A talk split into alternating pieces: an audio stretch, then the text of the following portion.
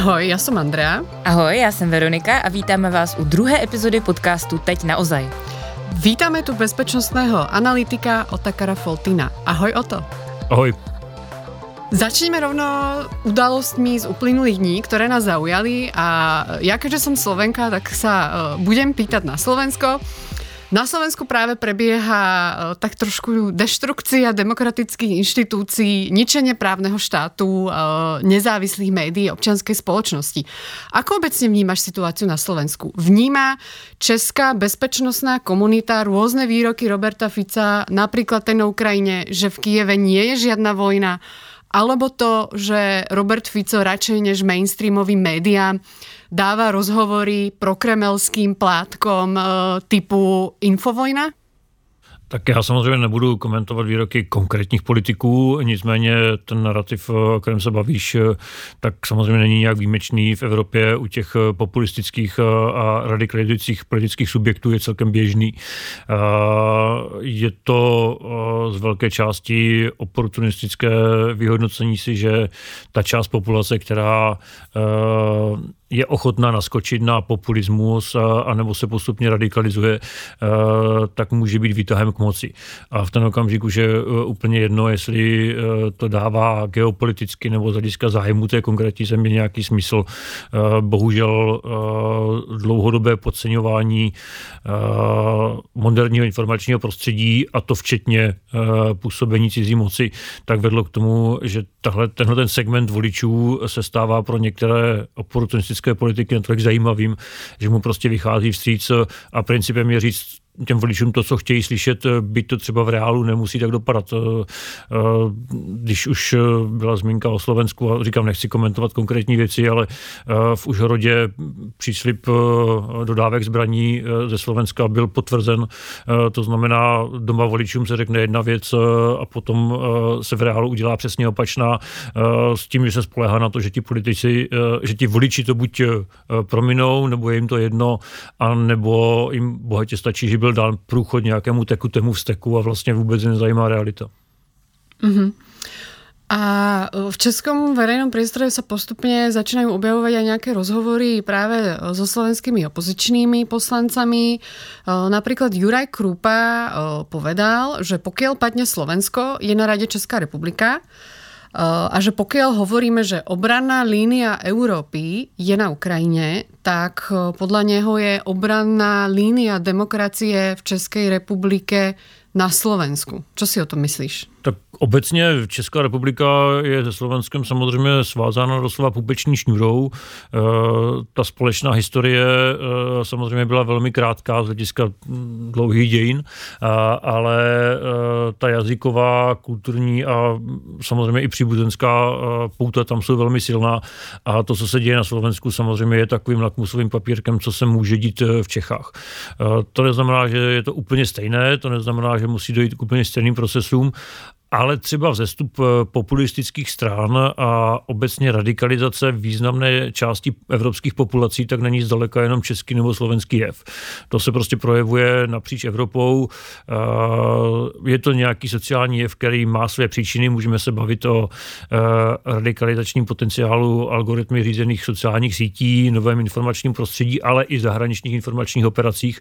A to všechno dohromady opravdu je nějakým trendem, který samozřejmě existuje i v České republice. I tady máme eh, biznisnácky, i tady máme populisty a, a pochopitelně, že ten modus operandi eh, se v jednotlivých zemích eh, liší, řekněme, v cestě, ale určitě ne v cíli. O to já mám otázku ve svém oblíbeném tématu. A prezident Pavel onehdá, tuším, že v radiožurnálu řekl, že má dojem, že česká vláda nedělá, a teď si tu ani minimum v oblasti boje proti dezinformacím a potažmo teda strategický komunikace, což není úplně to též, leč to spolu souvisí. Souhlasíš s tady tím hodnocením? Nedělají opravdu vůbec nic? Neposunulo se to někam za posledních pár let? Tak uh, ode mě se asi neočekává, že nebudu uh, v čemkoliv souhlasit se svým vrchním velitelem, ale v tomto případě bych uh, řekl v zásadě to samé, i když budu mluvit sám za sebe, jakože mluvím sám za sebe.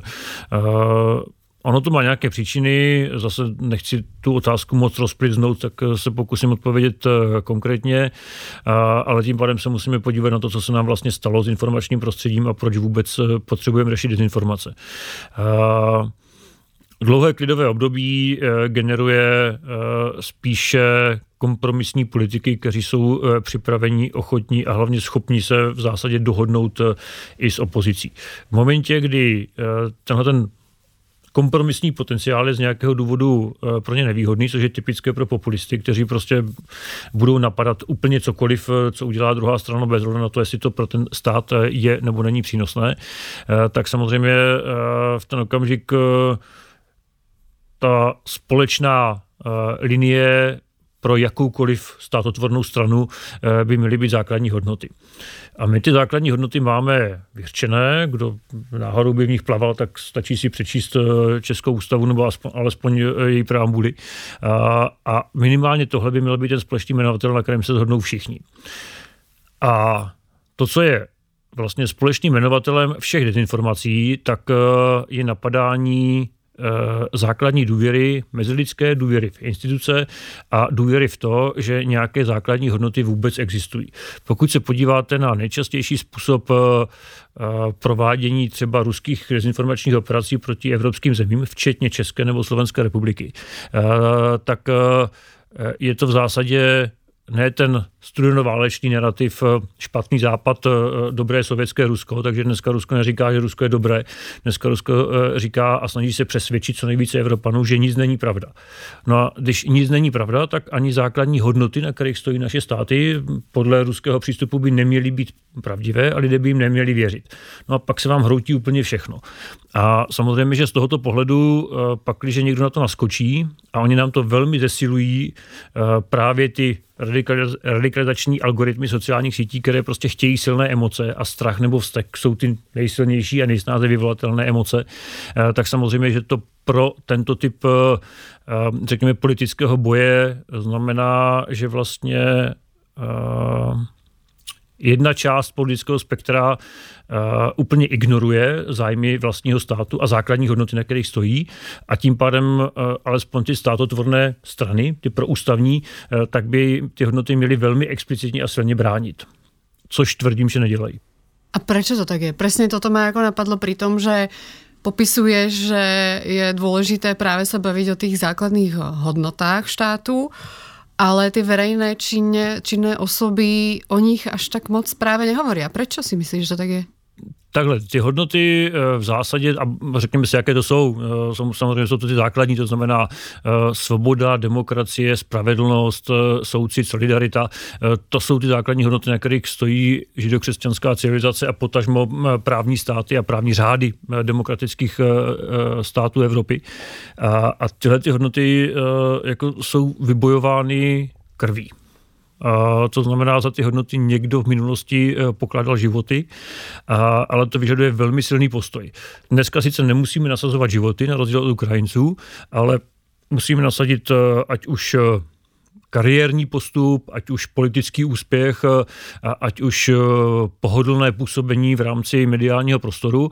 A to všechno vyžaduje spíše silné osobnosti než kompromisní politiky, kteří jsou, řekněme, výhodní v časech míru, kdy nemáte žádnou krizi a je potřeba, aby se pokud možno dohodli, aby eh, ta, ta zpráva státu i samotná ekonomika běžely hladce, eh, ale prostě v časech krize potřebujete spíše Churchilly a, a to vyžaduje poměrně vysokou míru eh, odvahy a také citu pro to, kdy je potřeba kompromis a kde je potřeba říct, tady jsem, tady stojím, toto jsou hodnoty, které hájím a z toho neustoupím. A z těch základních hodnot ustupovat nesmíme. A Samozřejmě, že tenhle ten přístup eh, nemusí konvenovat eh, úplně každému a zjevně taky nekonvenuje. No, no potom druhá věc je, ty jsi to vlastně zmiňoval, že jedním z cílů dezinformací je útočit na důvěru v demokratické instituce, v demokracii obecně, ale jak v Česku, tak vlastně i na Slovensku ta důvěra v instituce už je teď jako extrémně nízká, stejně jako nějaká spokojenost s demokracií. Tak v jaký pozici potom ale ty instituce a ti politici v tom vedení jsou, když jim vlastně nikdo moc nevěří? Jak můžou někomu něco vysvětlovat nebo bojovat proti dezinformacím, když ta důvěra v ně prostě není? Uh tak pak, když není, tak je potřeba eh, říct eh, zaprvé, že být má, v co má být ta důvěra a, a pak ji budovat. Říct si, hele, ono to vlastně není potřeba a spolehat na to, že lidé ty hodnoty tak nějak automaticky akceptují, to je samozřejmě plané a to se může vyplatit krátkodobě, ale určitě ne dlouhodobě. Prostě dlouhodobě ten stát v ten okamžik jako doslova směřuje na tu šikmou plochu skluzu ke špatnosti. Zase já teďka nechci, aby to sklouzlo k nějakému moc velkému eh, a těžkému teoretizování, eh, tak si eh, pojďme prostě na rovinu říct, ano, v tento okamžik se nacházíme v bezpečnostní krizi. Ta bezpečnostní krize postupně graduje, důvěra byla nalomena už během covidové krize, následuje zásadní bezpečnostní krize z, v důsledku eh, ruské agrese a, a tomu všemu předcházelo dlouhodobé informační působení, ať už z ruské strany, ať už radikalizační potenciál sociálních sítí, a, a nebo v případě České republiky a částečně i slovenské, tak dlouhodobá nedůvěra ve vlastní stát. Prostě Češi oproti jiným evropským národům, tak to mají tak nějak v DNA, že vlastně nevěříme těm nahoře.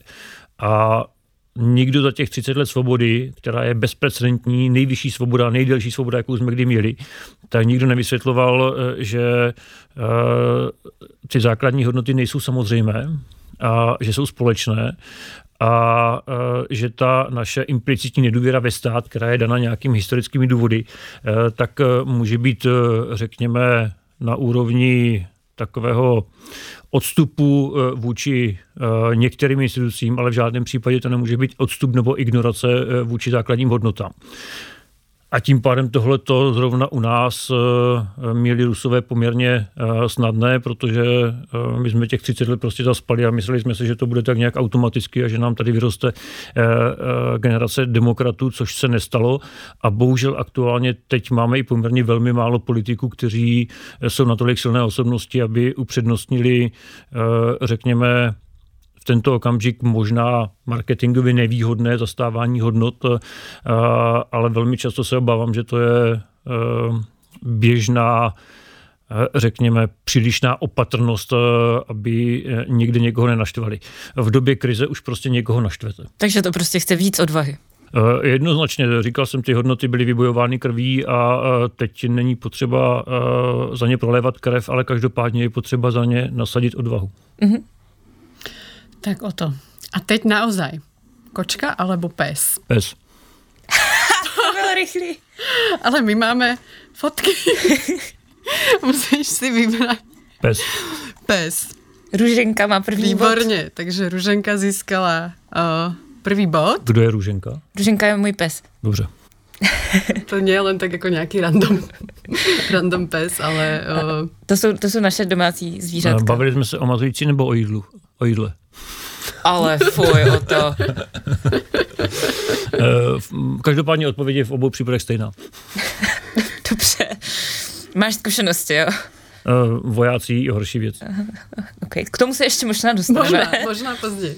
A mě by zajímalo o to, jestli máš nějakou jako zálibu nebo koníček, kterou by do tebe většina lidí netypla.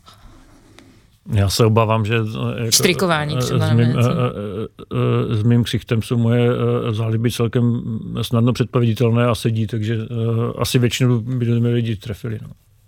Možná, jako jedna věc mi napadá, jako mám opravdu rád archeologii. Zajímavý. Je to takový od těch všech militárních aktivit, který mám, tak je to takový docela dobrý únik do, řekněme, normálního světa, takže archeologie. Super, mm-hmm. to jsme o tobě nevěděli. Mm-hmm. A ty jsi původem z Jihlavy, že jo? Já jsem se tam sice narodil, ale s porodnice mě rovnou uh, odvezli do chřibu, takže uh, v Jihlavě bohužel uh, neznám nic včetně jihlavského piva, což je údajně dobře. Na, ale na pivo jsem se nechtěla zeptat. Spíš mě jako zajímalo tím, že právě Jihlava je tak jako na pomezí Čech, Moravy, jako co se cítí, že jsi víc jako Čech nebo Moravák, jak se identifikuješ? Já se identifikuju uh, jako Čech uh, státní příslušností a Moravák uh, místem, kde žiju. Mm-hmm. Tak to máme společný. Teda so mnou nie. Se mnou, se mnou. Já se identifikujem asi jako Čechoslovenka stále. Tak vzhledem tomu, že ty jsi ze Slovenska a ty jsi z Čech, tak kdybyste byli moji stejnopohlavní rodiče, tak já bych byl ideální dítě. Výborně. Dobré. Ja naviažem ďalšou uh, otázkou. Uh, ty si tu už hovoril uh, vlastne o nejakých uh, hodnotách, tak na to naviažem. Čo pre teba znamená pojem vlastenectvo a možno viac taký ten koncept toho nejakého moderného vlastenectva, o čom sa začína možno viac trošku diskutovať, ale stále sa o tom diskutuje málo. Minimálne na Slovensku málo, Česku asi trošku viacej.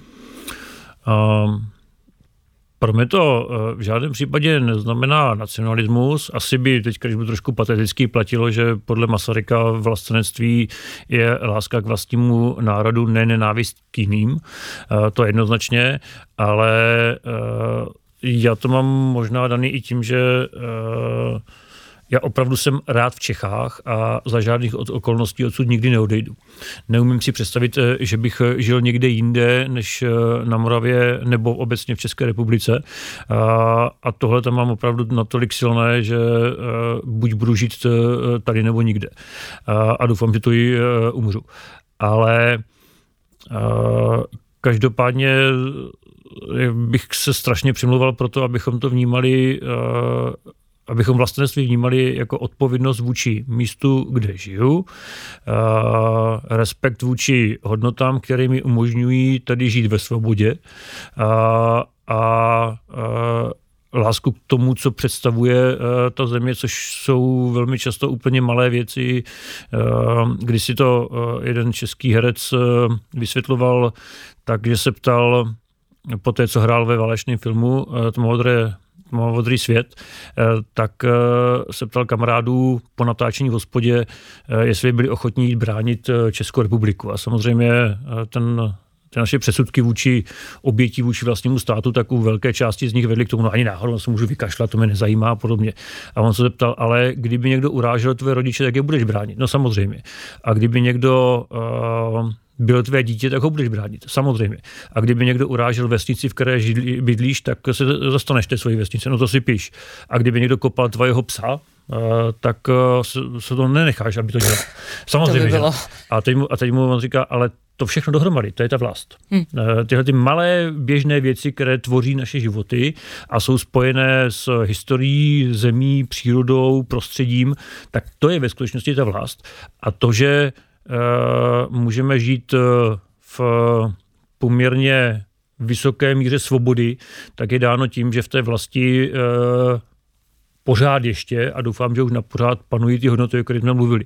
Takže po tom dlouhém rádoby filozofickém úvodu, a vojáci nemají moc filozofovat, protože nám to nejde, tak vlastenectví je pro mě uvědomění si toho, že nechci žít nikde jinde, mám to rád tady. Mm-hmm. Velmi pěkně povedané. Souhlasím. O to ty jsi ve své kariéře zažil poměrně hodně různých uh, zajímavých věcí. Uh, byl jsi i na misi v Afghánistánu. Uh, já se ani nebudu představit, co všechno tak obnášelo od nějakých jako nebezpečí, odloučení od blízkých a tak. Teď už se zase delší dobu v Praze, i na poměrně jako vysokých pozicích a jsi mnohem víc veřejně vidět a musíš jednat s různými jinými osobnostmi v tom veřejném prostoru. Co pro tebe byla větší výzva? Co jsou ty specifika? No, tak většina vojáků ti řekne, že ty eh, mise jsou ve skutečnosti eh, jako překvapivě jednoduché. Uh, jako třeba moje první mise v Afganistánu byl takzvaný fobit, kdy jsem z popisu toho, co jsem dělal, většinu času trávil na základně, což není moc velké to bylo družství. Ta uh, druhá mise už byla o něčem jiném a to bylo podstatně akčnější, ale pořád se o tebe e, někdo stará, máš tam nějakou logistiku, někdo ti doveze jídlo, někdo ti vypadá oblečení a ty vlastně velmi jednoduše plníš jenom ten jeden vojenský úkol e, nebo plán, který tam máš, ale vlastně se jako tam čistě z hlediska toho náporu těch různých denních starostí, tak vlastně překvapivě eh, ty máš jenom tu vojenskou část a všechno ostatní za tebe někdo řeší nebo ti dá rozkaz. Takže svým způsobem je to jednoduché. Potom vrátit se domů a, a jako řešit věci, jako že manželka tě pošle koupit chleba a ty jako z té mise nechápeš, proč máš kupovat chleba, když tam je polovička předčerejšího, ten se dá jíst, nebo vyjet odpadky, když ten kož ještě není plný, eh, tak jako na chvilku trvá, než si člověk zvykne, že existují normální lidské starosti a že to vnímání mírového života je úplně jiný.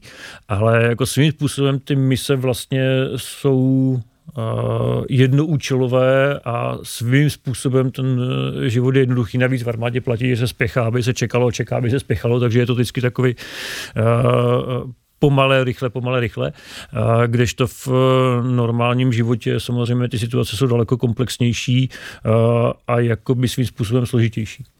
A my jsme se tady vlastně v předcházející epizodě s novinářkou Terezou Šídlovou bavili mimo jiné o různých jako útocích a obtěžování novinářek a novinářů v Česku na Slovensku. Mě by zajímalo, ty si totiž teďka v posledních letech, měsících poměrně hodně veřejně vidět a z různých pozic. Teďka si komentoval spoustu vlastně poměrně náročných jako situací, událostí. Stal se taky terčem nějakého trollingu, útoků a jak se s tím vyrovnáváš s nějakou to, vlastně s nějakým třeba i veřejným tlakem? Jak je to jedno. Je ti to jedno? Jako, uh, Reaguješ asi, na to nějak? Ne, jako, ne? To, to, jako je potřeba brát to jako uh, součást systému. Uh, prostě v, uh, velká část toho, uh, co dneska uh, jsou opravdu agresivní a odporné útoky na sociálních sítích nebo obecně v kybernetickém prostoru, tak uh, někde jsem četl pěkný příměr, že je, ještě před stolety uh, by tyhle ty kidy zůstaly někde mezi čeledníkem a hnojníkem. Což jako celkem přesně sedí a tak je potřeba k tomu přistupovat. Uh, jako samozřejmě, že občas někdo vyhrožuje a občas někdo má uh, jako v, řekněme potřebu se nějak explicitně vyjádřit. Prostě berete to jako výkaly na chodníku, které prostě překročíte. To je dobrá metoda. Nevím, jestli to každý jako zvládne takhle si jako, jako mentálně nastavit, ale tak je potřeba si uvědomit, že v tom, uh, uh, řekněme, virtuálním prostředí, tak uh, už z principu uh, velká část lidí to považuje vlastně za anonymní prostředí. Uh, což vůbec neznamená, že bychom měli tolerovat některé věci, které jsou trestným činem. Uh, typicky nebezpečné vyhrožování, teďka třeba jsme aktivní v té akci tisíc dronů, 10 tisíc dronů Ukrajině a třeba Ondra Vecký tam dostával už jako vložně vyhrušky násilím rodině, dětem a podobně. Tak to pozor, tak jako tam přesto nejde vlak. To je trestný čin a to se v žádném případě ignorovat nemá. A, ale jako když někdo vyhrožuje mě osobně, tak je mi to úplně jedno, jako mě ti lidi, mě ti lidi nezajímají. V případě některých, eh, eh, řekněme, legračních postaviček, jako je paní Bobošiková a podobně, tak jako tomu se fakt smějeme, protože to je, jako, to je legrační. A, tak to, to jsme si pouštěli, jako že jsme se fakt bavili. A, ale no, jako fakt buď se tomu smějte, a nebo to samé považujte za experiment a překročte to. Hmm. A jak vlastně hledáš nějakou jako rovnováhu mezi tou mentalitou toho vojáka, který musí mít tu disciplínu, musí poslouchat ty rozkazy a vlastně nesmí jako uhnout z té nějaké armádní linky a tou pozicí toho analytika, který vlastně má analyzovat ty situace, vyjadřovat své názory a přemýšlet o věcech, kde hledáš tu správnou jako jak to no, říct, rovnováhu, no? Uh, jako mi to nepřipadá, že to v rozporu.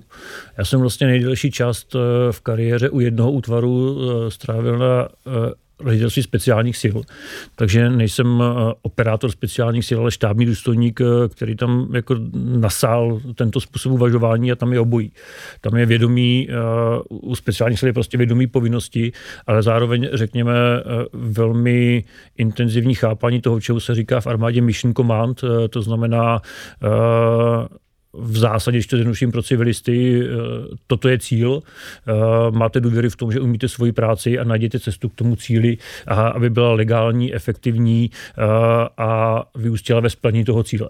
A to vyžaduje obojí, to znamená jak disciplínu vůči tomu cíli, a mimochodem i vůči hodnotám, které tím bráníte, tak řekněme takový trošku free přístup k tomu, jak to najdete, protože váš nepřítel se eh, pokouší udělat to samé a, a pokud eh, budete jednat šablonovitě a jenom slepě dodržovat eh, nějaké postupy v příručce, no tak samozřejmě tím ho nijak nepřelstíte.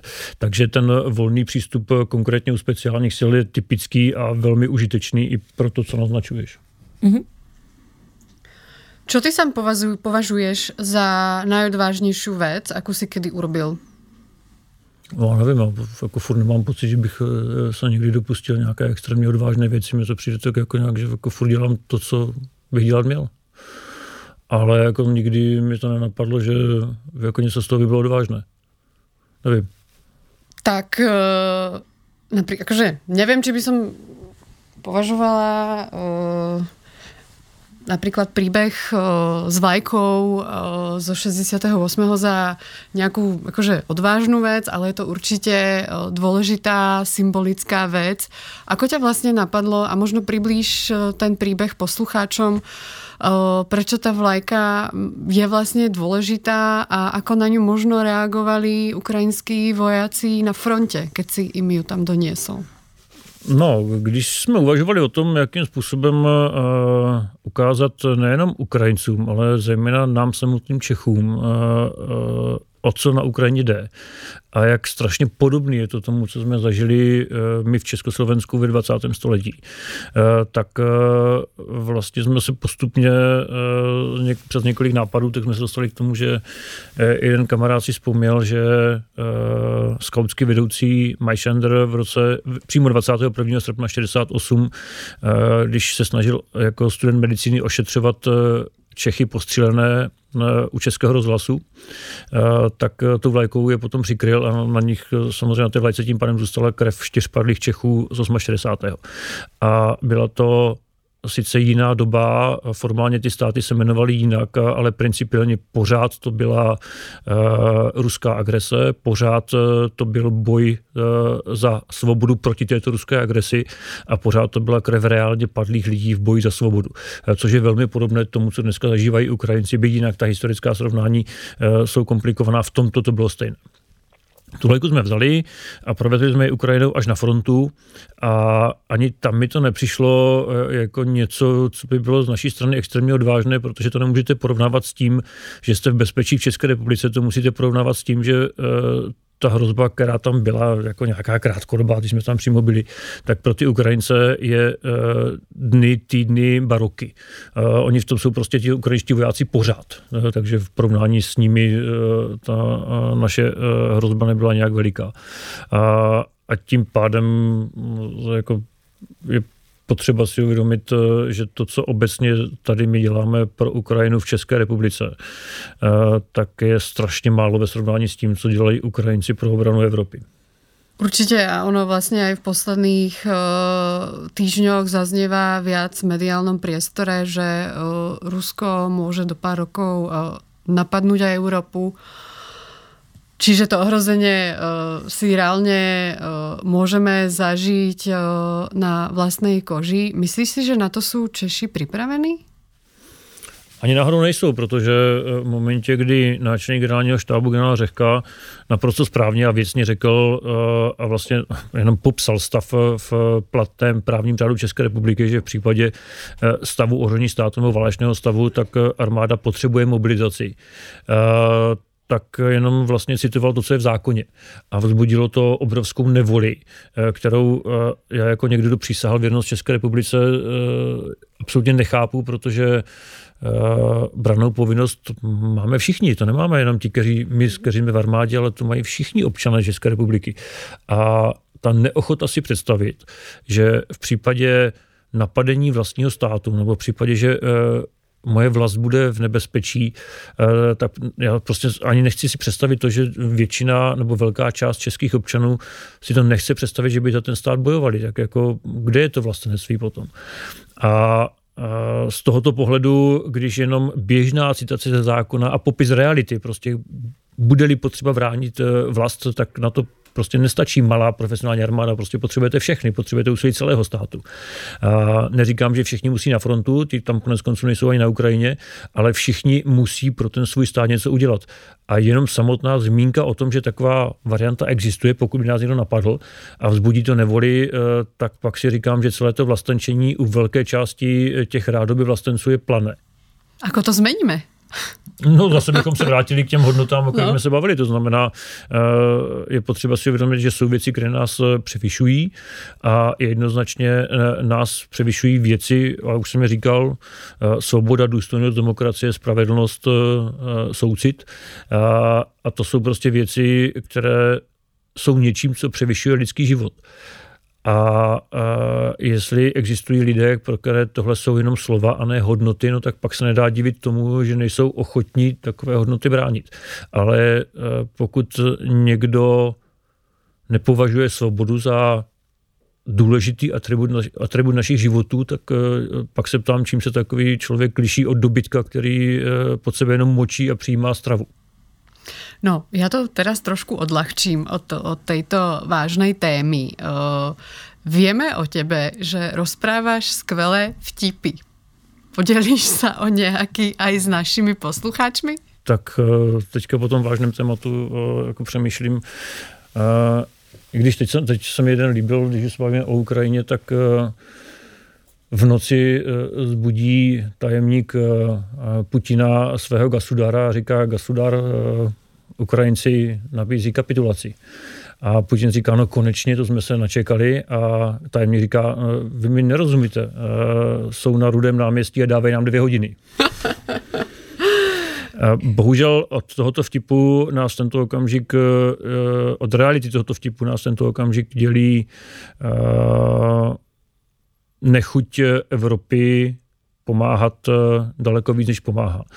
Aktuálně Ukrajina platí krví a platí opravdu velkým množstvím životů svých nejlepších lidí, a, ale po nás se chce, abychom jim dali zbraně. A mimochodem, když si zmiňovala ten uh, příběh vlajky, tak na té frontě ti vojáci opakovaně, uh, a mimochodem to říkali i všichni ostatní, koho jsme potkali uh, během té cesty Ukrajinou, tak nám uh, říkali, dejte nám zbraně, proč nám nedáte zbraně?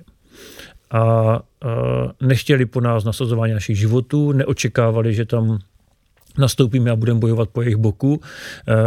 Nechtěli po nás žádnou jinou pomoc, ale chtěli jenom zbraně. A to prostě člověka hamba fackuje, když si uvědomí, jak strašně málo děláme a, a jak moc se nás to týká a jak moc si to odmítáme připustit, že se nás to týká. Tohle je naše válka když kvůli ničemu jinému, tak kvůli tomu, že Ukrajinci chtějí patřit do civilizačního okruhu, kde jsou důležité ty hodnoty, které už jsem dneska zmiňoval. A oni jsou ochotní za to zaplatit daleko víc, než jsme zaplatili my tím, že jsme vstoupili do Evropské unie a do NATO. Eh, u nás to bylo eh, úsilím eh, lidí jako Václav Havel a vstřícností lidí jako Madeleine Albrightová, ale v zásadě ve srovnání eh, s Ukrajinci. My jsme v té příslušnosti k západní civilizaci přišli strašně levně. My jsme nemuseli platit tou krví, kterou dneska platí oni. Vím, že to dneska říkám už po několikáté, ale, eh, ale když tam vidíte ty lidi, kteří eh, vám řeknou, a to ti kluci říkali nezávisle na sobě, Rusové nám ukradli duši a my nevíme, jak se budeme schopni vrátit ke svým rodinám, protože ta intenzita násilí je tak vysoká, že prostě znovu vidíte příběhy z Remarka na západní frontě klid, eh, ztracenou generaci a chlapi, kteří si prošli, přišli, prošli něčím, eh, vedle čeho jsou naše vojenské mise s kautským táborem. A přesto všechno eh, říkají, dejte nám zbraně, prosím, dejte nám zbraně. A říkají to furt. Když to zmiňuješ, ty jsi tady vlastně předtím mluvil o dronech pro Ukrajinu a dárku pro Putina, tak můžeš třeba jenom našim posluchačům a posluchačkám připomenout nebo říct, kam se můžou obrátit, kde můžou ještě třeba pomoct? Uh, to bojiště se mění, eh, ta válka probíhá v několika fázích, ale nejdelší fázi je válka opotřebovací, kdy se ta eh, fronta ustálila eh, v délce, která umožnila na obou stranách větší kumulaci sil a tím pádem to opravdu přešlo do opotřebovací války, kde je rozhodující dělostřelectvo. Z technických důvodů je tam menší role letectva než během druhé půlky 20. století. To tam je taky, ale jako primárně většinu vojáků zabíjí dělostřelectvo ministerstvo. No a to se teď mění, protože v důsledku moderních technologií tak je možné používat eh, eh, velmi efektivně drony a u některých jednotek eh, ty drony už způsobují více ztrát než samotné dělostřelectvo. To platí pro obě strany. A Rusové velmi šikovně okopírovali ukrajinské improvizace používání dronů, kdy to byla vlastně východisko z nouze, prostě Ukrajinci měli málo toho dělostřelectva, málo munice, eh, tak si pomáhali tím, že improvizovaně používali drony. Rusové tu doktrinu okopírovali a ty drony teď aktuálně používají v obrovských množstvích eh, desítky tisíc měsíčně. A Ukrajincům ty drony chybí, protože Ukrajina prostě je daleko menší než, eh, než Rusko i z hlediska průmyslových kapacit a, a tak dále. I zdrojů. A, a ty drony jsou něco, co může výrazně pomoct. Nezmění to situaci uh, úplně, ale je to každopádně něco, co objektivně zachraňuje životy. Takže jsme se uh, s kolegy dohodli na tom, že musíme dát i příklad dalším západním zemím uh, a Udělali jsme projekt 10 000 dronů pro Ukrajinu. Posluchači to najdou na internetu, když se zadají drony Nemesis. Dali jsme si jako cíl 100 milionů korun na 10 000 dronů. Technologicky je to české řešení s, řekněme, pár vychytávkama, které by mohly reagovat na tu změnu bojiště. Už na Ukrajině je testovací várka, a zatím to působí velmi dobře, to znamená, už i ta rychlost, kdy se povedlo vybrat eh, víc než polovinu té částky, naznačuje, že to Češi pochopili. Super. Ja sa len vrátim ešte uh, k tej odvahe, uh, že si vravel, že ti nepríde, že si urobil niečo odvážne, ale ja by som len práve chcela vyzdvihnúť to, že odvaha je podľa mňa tvojim denným chlebom, pretože všetko, čo hovoríš a robíš, je odvážne a to hlavne preto, že takých ľudí, ktorí pomenovávajú veci tak, ako sú a robia to, čo je správne, je stále minimum v tejto spoločnosti. Ako aj v Česku, tak aj na Slovensku. Takže uh, bola by som ja sama rada, ak by takých ľudí uh, medzi nami bolo viac. Já mám za sebe, eh, jako nechci, aby to znělo pateticky, ale jako já mám za sebe pořád pocit, že dělám málo, takže jako, jako neporovnáváme se stejně jako ve škole, když ti přijde dítě a řekne, hele, mám trojku, ale většina dostala čtyřku, tak to není omluva. Porovnávat se má s těmi nejlepšími.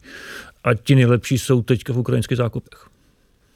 Tak já to znova se pokusím teraz odlahčiť a úplně odbehnúť e, od témy, pretože sa už blížime ku koncu a vzhľadom k tomu, že chceme, že toto je československý podcast a chceme nejak prehlbovať aj možno jazykovú súdržnosť, tak sme si pre teba na záver pripravili taký malý jazykolam. Mm-hmm.